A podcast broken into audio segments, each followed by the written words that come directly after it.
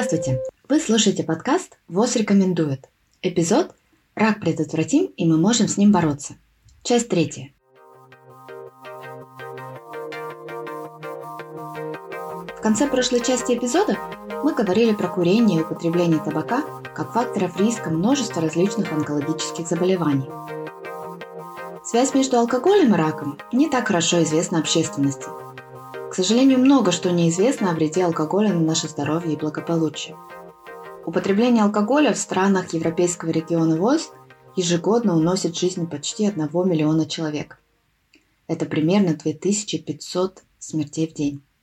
И является фактором, который приводит ко многим нарушениям здоровья, включая и онкологические заболевания. Известно, что употребление алкоголя может вызвать как минимум 7 видов рака, начиная с головы и заканчивая кишечником. Главным канцерогенным компонентом алкоголя является этанол, который содержится во всех видах алкогольных напитков. Повреждение клеток этанолом подвергает их большему риску развития рака. Этанол также оказывает воздействие на женские гормоны, стимулируя клеточную пролиферацию и повышая риск развития рака молочной железы. Четко установленного порога безопасного употребления спиртных напитков не существует. А это значит, что даже небольшие дозы алкоголя повышают риск развития рака. В одном из следующих эпизодов нашего подкаста мы подробнее поговорим про вред алкоголя на наше здоровье и на жизнь в целом. А сейчас вернемся к Виталию из Европейского регионального бюро ВОЗ и обсудим еще один способ предотвращения онкологических заболеваний, а именно вакцинацию. Виталий, скажите, какие виды рака можно предотвратить при помощи вакцинации? В основном рак печени, посредством прививки от гепатита Б, и рак шейки матки, а также рак полости рта, анального отверстия, влагалища, пениса. Благодаря прививке от вируса папилломы человека, сделанной до начала половой жизни. Давайте сначала поговорим про гепатит Б. Всех ли сейчас прививают в детстве от гепатита Б? Сегодня да, но многие взрослые люди в европейском регионе никогда не были привиты от гепатита Б. Пора сделать это, даже если вы уже в возрасте. От чего нас защитит эта вакцина? Вакцинация очень эффективна против гепатита Б, который сам по себе является неприятным заболеванием, а также в качестве профилактики против рака печени, который является одним из самых сложных видов рака для лечения. Например, у 44% людей, у которых рак печени диагностируется на ранней стадии, пятилетняя выживаемость составляет 34%. Если же рак распространился на окружающие ткани или органы, или региональные лимфатические узлы, то пятилетняя выживаемость составляет всего 12%. Серьезные последствия. Лучше избежать их при помощи вакцинации, это точно. А нужно ли делать прививку от ВПЧ, если она не была сделана до начала половой жизни? Очень хороший вопрос. Для экономии времени я не буду углубляться в самые детали, но ВОЗ, это важно подчеркнуть, ВОЗ рекомендует, основываясь исключительно на научных данных и наблюдениях по всему миру, вакцинацию девочек до 15 лет. И что эта вакцинация должна быть сделана бесплатно, для того, чтобы уменьшить бремя рака шейки матки и сделать поколение свободным от этого заболевания, рака шейки матки.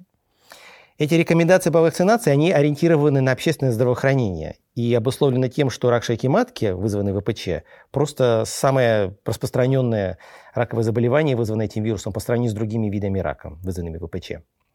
Таким образом, поэтому сейчас нет других рекомендаций по вакцинации, например, для других категорий населения. Если только у вас была действительно спокойная сексуальная жизнь, 1-2 партнера или меньше до сих пор, и вы планируете бурную, несколько партнеров в ближайшем будущем, тогда вы можете адаптироваться индивидуально.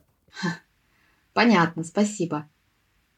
Вакцина от ВПЧ безопасна? Да, еще раз да, безопасно.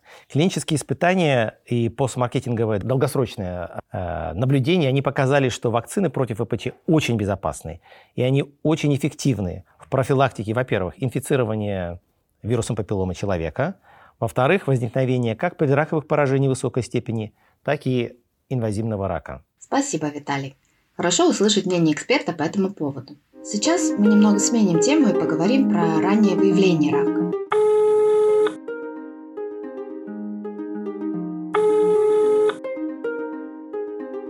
К нам присоединился доктор Арман Кочерян из Украины. Алло, Александра, здравствуйте.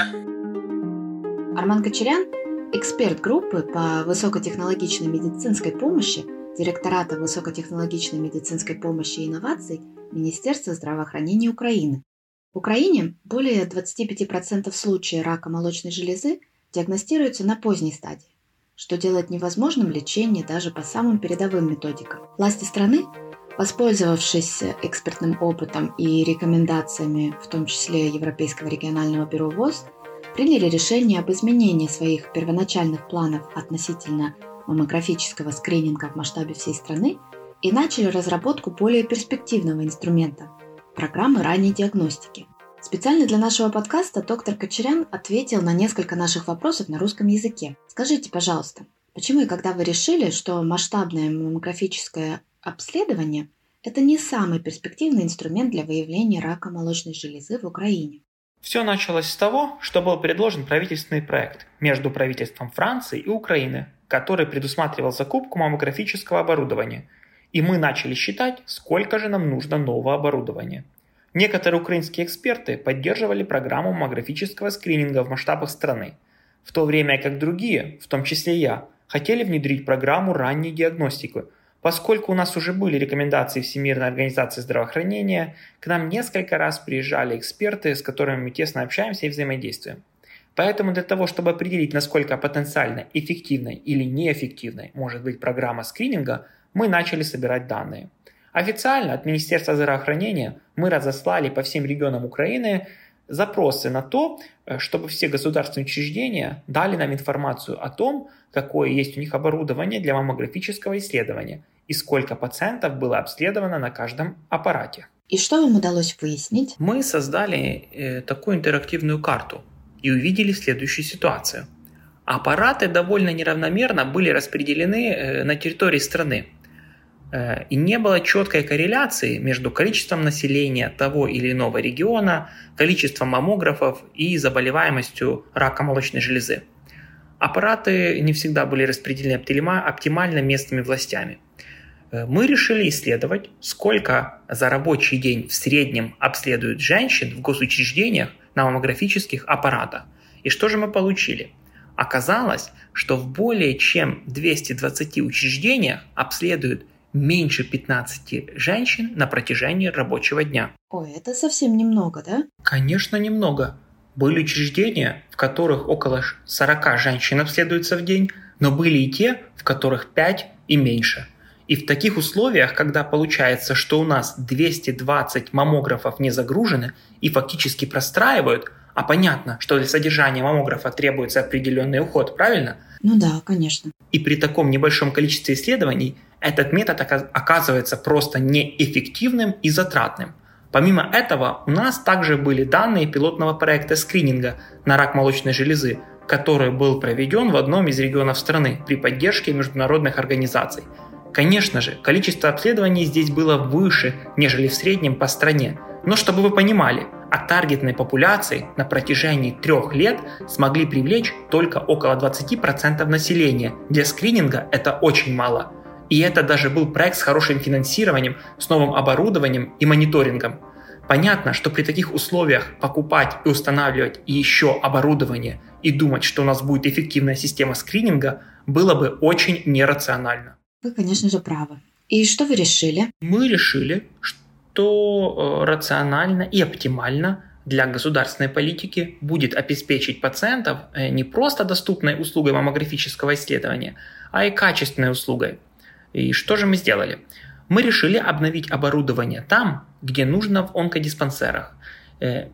Исторически так сложилось, что именно в этих учреждениях оказывают помощь пациентам с онкологическими заболеваниями.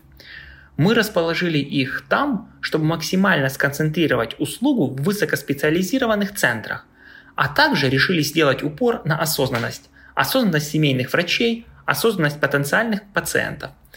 Таким образом, мы сделали упор на ранних симптомах рака молочной железы и на то, чтобы оптимизировать клинические маршруты и максимально сократить время ожидания между появлением симптомов, обращением к доктору и направлением на обследование.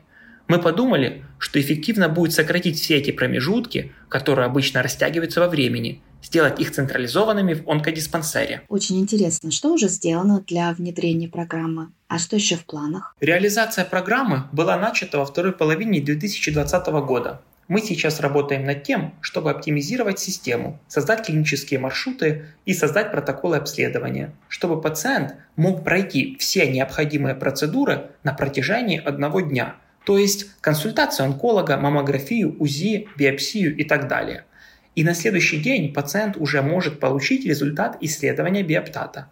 Мы предполагаем, что такой механизм, во-первых, обеспечит лучший доступ пациента, потому что даже если пациент живет в отдаленном регионе, то условие, что он получит все услуги на протяжении дня, увеличит вероятность того, что он придет на исследование, а также увеличивает для пациента удобство и комфорт.